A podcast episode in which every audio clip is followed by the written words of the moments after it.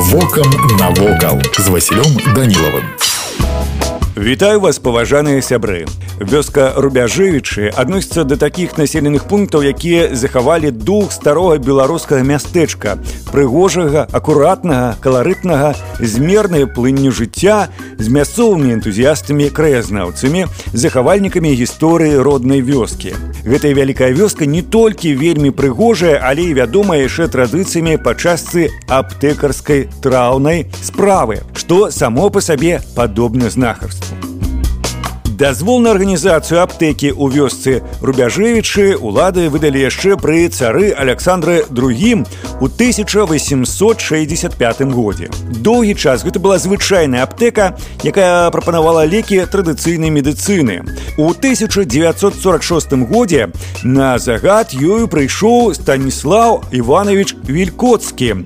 Ураджэнец тутэйшын мясцін паходзіў з простай сям'і, бацькі яшчэ працавалі на паноў. Вількоцкі скончыў баранавіцкую фармацэўтычную вучэльню, быў пісьменным медыкам, душэўным, бясконца добрым чалавекам. Ён прыўнёс у традыцыйную аптэкарскую справу нотку нетрадыцыйнасці, паколькі заўсёды адчуваў цікавасць да травалячэння. Нават выклапатаў аптэцы статус афіцыйнасці яна стала называцца фітааптэкай цэлыя пілігрымкі пакутнікаў ішлі ў рубяжэйчы у фітааптэку. Папулярнасць яе была дзіўнай. На ўвесь былы эсэр і шырэй.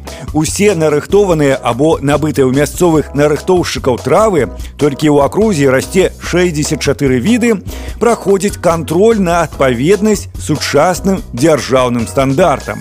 Аб эфектыўнасці сфарміраваных у аптэцы фітазбораў сведчыць ужо той факт, што складаюцца цэлыя дынастыі пацыентаў, прыём вядзецца па запісе ў парадку чаргі. Вось і ўсё, што вам хацеў сёння паведаміць, а далей глядзіце самі. Вокам навокал.